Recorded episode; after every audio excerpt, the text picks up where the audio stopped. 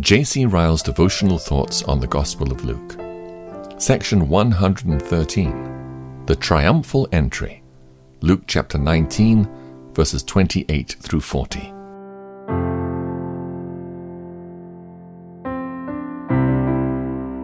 And when he had thus spoken, he went before, ascending up to Jerusalem.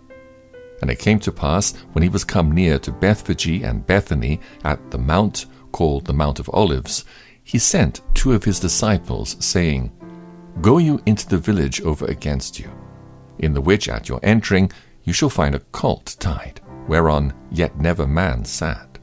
Loose him and bring him hither.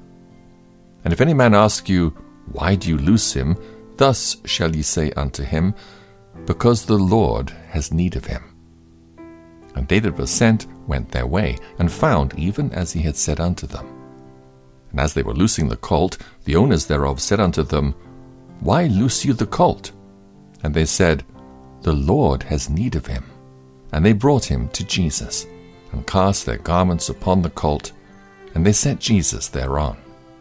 And as he went, they spread their clothes in the way.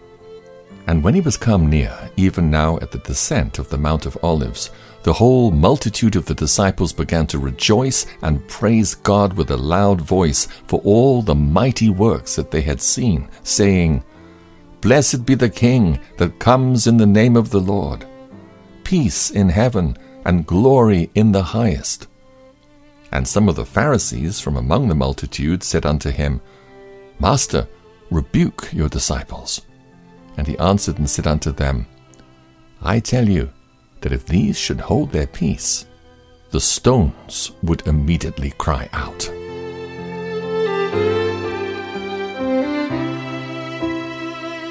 Let us mark for one thing in these verses the perfect knowledge of our Lord Jesus Christ. We see him sending two of his disciples to the entrance of a village and telling them that they would find a colt tied, which no one has ever ridden.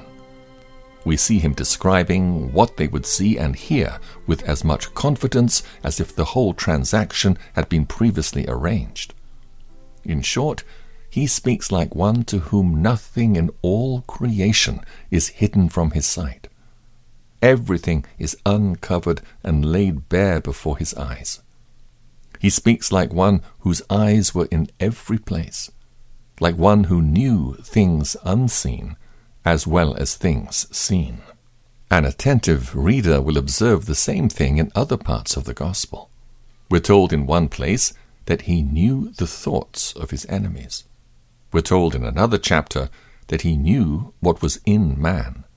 We're told in another place that Jesus had known from the beginning which of them did not believe and who would betray him.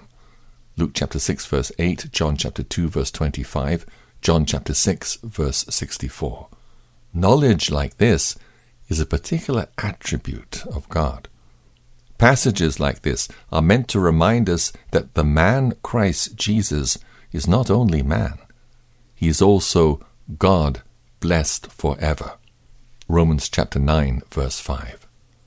The thought of Christ's perfect knowledge should alarm sinners and awaken them to repentance. The great and righteous judge knows them and all their doings. The judge of all sees them continually and marks down all their ways. There is no darkness where the workers of iniquity can hide themselves. Job chapter 34, verse 22. If they go into the secret chamber, the eyes of Christ are there. If they privately scheme villainy and plot wickedness, Christ knows it and observes it. If they speak secretly against the righteous, Christ hears. They may deceive men all their life long, but they cannot deceive Christ. A day is coming when God will judge the secrets of men by Jesus Christ, according to the gospel. Romans chapter 2 verse 16. The thought of Christ's perfect knowledge should comfort all true hearted Christians and quicken them to increased diligence in good works. The Master's eye is always upon them. He knows where they dwell, and what are their daily trials, and who are their companions. There is not a word in their mouths or a thought in their hearts, but Jesus knows it altogether. Let them take courage when they are slandered, misunderstood, and misrepresented by the world. It matters nothing, so long as they can say, You, Lord, who know all things, you know that I love you. John chapter 21, verse 17. Let them walk on steadily in the narrow way and not turn aside to the right hand or the left. When sinners entice them and weak brethren say, Spare yourself, let them reply, My Master is looking at me. I desire to live and move as in the sight of Christ.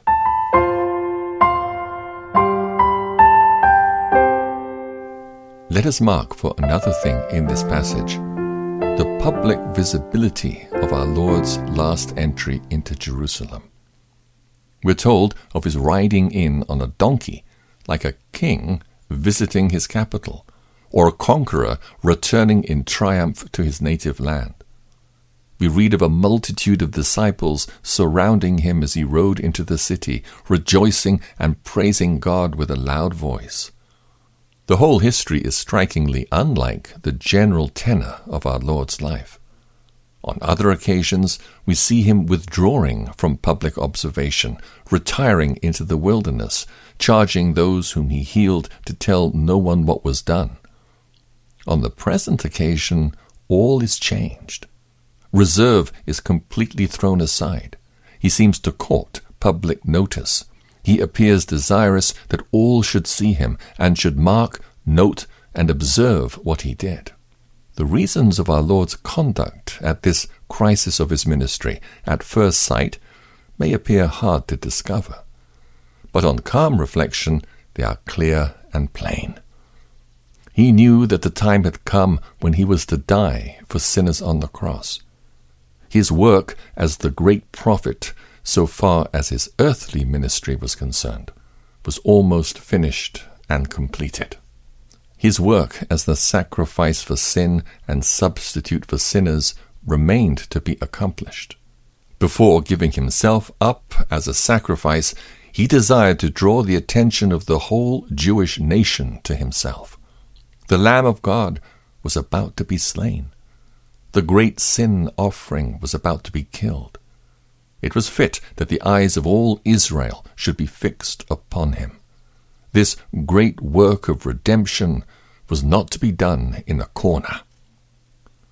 Forever let us bless God that the death of our Lord Jesus Christ was so widely known and so public an event.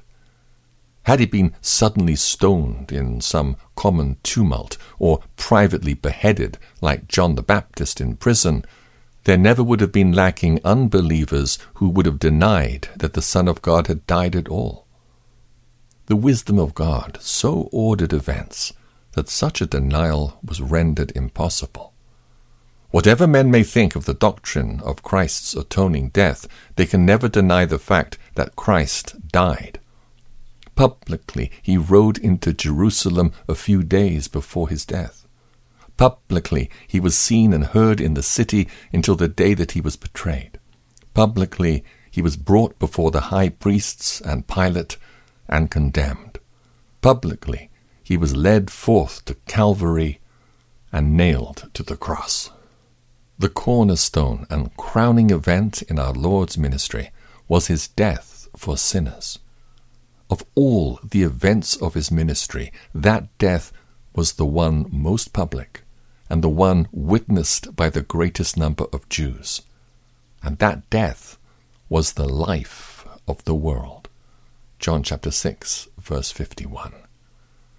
Let us leave the whole passage with the cheering reflection that the joy of Christ's disciples at his entry into Jerusalem when he came to be crucified will be as nothing compared to the joy of his people when he comes again to reign. The first joy was soon broken off and exchanged for sorrow and bitter tears. The second joy shall be a joy for evermore. That first joy was often interrupted by the bitter sneers of enemies who were plotting mischief. The second joy shall be liable to no such crude interruptions. Not a word shall be said against the king when he comes to Jerusalem the second time.